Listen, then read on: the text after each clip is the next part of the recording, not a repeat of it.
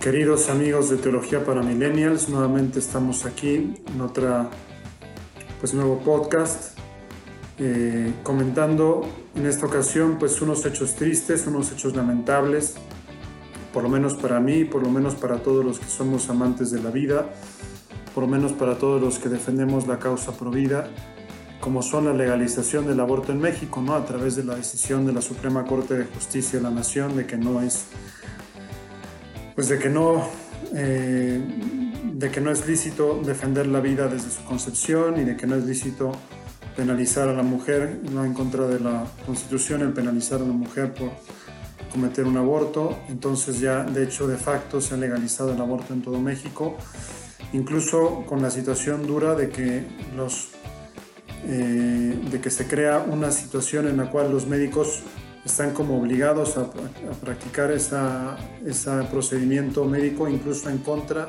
de su propia conciencia, lo cual resulta una realidad pues eh, dolorosa, ¿no? Dolorosa, Entonces, eh, realidades como estas, ¿verdad?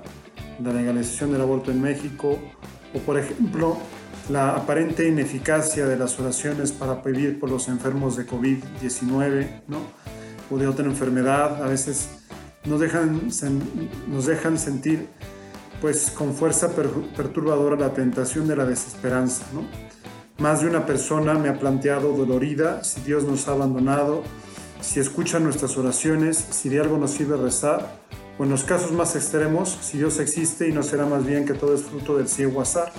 No es, digamos, como el estado de ánimo, el estado de, pues, de la gente ante ver esa pues desbordarse del mal, ese desbordarse de la iniquidad, esa impotencia ante la enfermedad, esa impotencia ante la prepotencia de los jueces de la Suprema Corte de Justicia de la Nación, ¿no? Pienso en caso de México, pues 19 estados eh, después de una labor este, pues fatigosa del movimiento pro vida lograron eh, pues en, en sus constituciones eh, defender la vida desde la concepción y luego pues de un el presidente de la Suprema Corte da una patada en el tablero y aquello y todo aquello se va para atrás y no sirve para nada, ¿no? Y eso fueron años y años y años de trabajo, años de lobbying, años de estar haciendo esfuerzos por defender la vida llega un grupo pequeño de personas que decide que todo eso pues no vale nada, ¿no? Entonces, por eso, repito, el ambiente o el clima que he respirado en estos días es de desesperanza. ¿no? Entonces, pues van estas breves reflexiones con la idea de que sin perder el realismo en su cruda verdad, eh, arrojen una luz, eh, una luz tenue pero consistente de esperanza, concretamente frente a la reciente legalización del aborto en México. ¿no?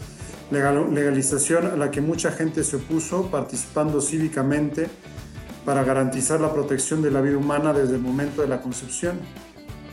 Estas modestas reflexiones pueden extenderse a los, a los demás rubros, ¿no? los rubros de la enfermedad o los demás rubros desesperanzadores y quieren ser un esbozo de una teología de la esperanza.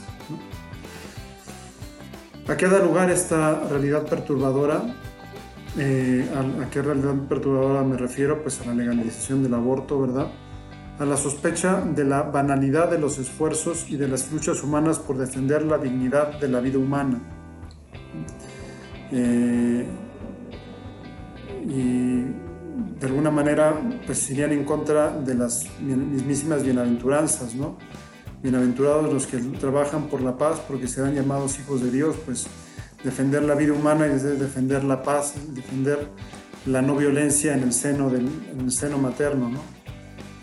Entonces, como que se insinúa la banalidad de pues, todo intento de defender la vida humana desde el momento de la concepción.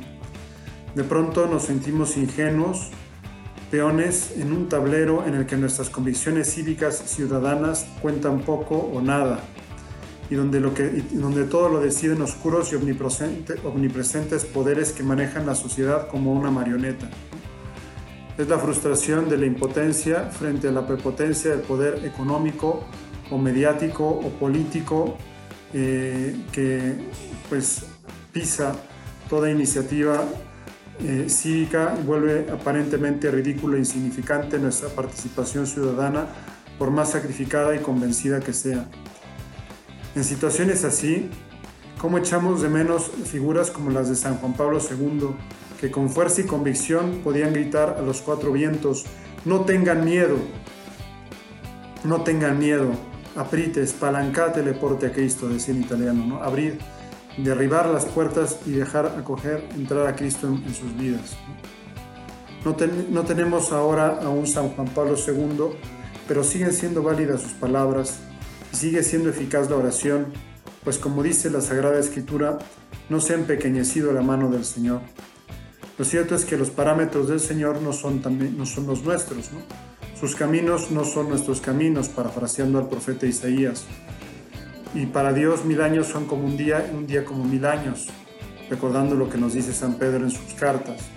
Entonces, Dios nos invita a seguir trabajando con fe, fe que es la seguridad de las cosas que no se ven, según nos dice la epístola de los hebreos, con esperanza, con visión de eternidad, que es la visión de Dios, de forma que poco a poco, a pesar de los constantes descalabros, pareciera que el catolicismo social está en permanente retirada, nos volvamos inasequibles al desaliento en expresión de San José María. Es lógico que hechos como estos nos duelan. Los miles, quizá millones de niños mexicanos que no alcanzarán a ver la luz, gritan clamando justicia. La justicia que nosotros por ahora no somos capaces de brindárselas, somos incapaces de garantizar y que en expresión del Papa emérito Benedicto XVI, justicia que solo Dios puede crear, ¿no? Ante la injusticia que sufre alguien, pues que es asesinado en el seno de la madre, pues ahí no es, es irreparable humanamente hablando. Solo Dios puede crear esa justicia. Las injusticias nos pueden doler, nos pueden pesar, pero no nos debieran sorprender un atento examen de la Sagrada Escritura nos enseña que esto ya estaba previsto. Basta mirar la segunda epístola a los tesalonicenses o el Apocalipsis para caer en la cuenta de que no nos estamos saliendo del guion y de que continuamos siendo los protagonistas, aunque las cosas no salgan como nos gusten. Es duro, pero es parte de la revelación de aquellas verdades inconmovibles que Dios en su infinita sabiduría ha querido comunicarnos. Por ejemplo, en la segunda epístola a los, tesalonicenses nos dice con mucha claridad la palabra de Dios. Primero tiene que venir la apostasía y manifestarse el hombre impío, el hijo de la perdición. El misterio de la impiedad y está actuando. O sea, primero viene el desbordarse de la iniquidad y creo que eso es lo que estamos viviendo ahora, el desbordarse de la iniquidad. Ahora bien, ¿qué es lo que nos toca a nosotros? mantenernos firmes, o como dice el Apocalipsis, aquí se requiere la paciencia y la fe de los santos. Lo que Dios espera de nosotros es paciencia y fe. Por eso no debemos desertar del mundo al que amamos con locura y al mundo al que queremos cambiar y al mundo al que queremos reconducir según los senderos de Jesucristo. En esta palestra Dios nos forja, nos hace crecer, desarrolla nuestra paciencia mientras sucede lo que ya estaba profetizado en el Apocalipsis que el injusto siga cometiendo injusticias y el manchado siga manchándose, que el, justo siga practicando la justicia y el santo siga santificándose. Ahí nos encontramos nosotros siendo justos, santificándonos y esperando con humildad una salvación que no será obra de nuestras manos, sino de las de Dios. Por eso podemos seguir fortaleciendo nuestra esperanza. ¿Qué hacer entonces? pues seguir trabajando con la esperanza puesta en Dios y una sonrisa en los labios, amparados en las frases de la Escritura que dicen, mis elegidos no trabajarán en vano, Isaías, o conscientes de que vuestro trabajo no es en vano en el Señor, Corintios, sabiendo que a través de muchas derrotas el final la victoria es de Dios. Y ante el desaliento presente por las batallas perdidas por la legalización del aborto, ¿qué podemos hacer?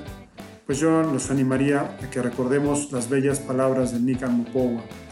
No estoy aquí, yo que soy tu madre, no estás por ventura en mi regazo y entre mis brazos, ¿qué más necesitas?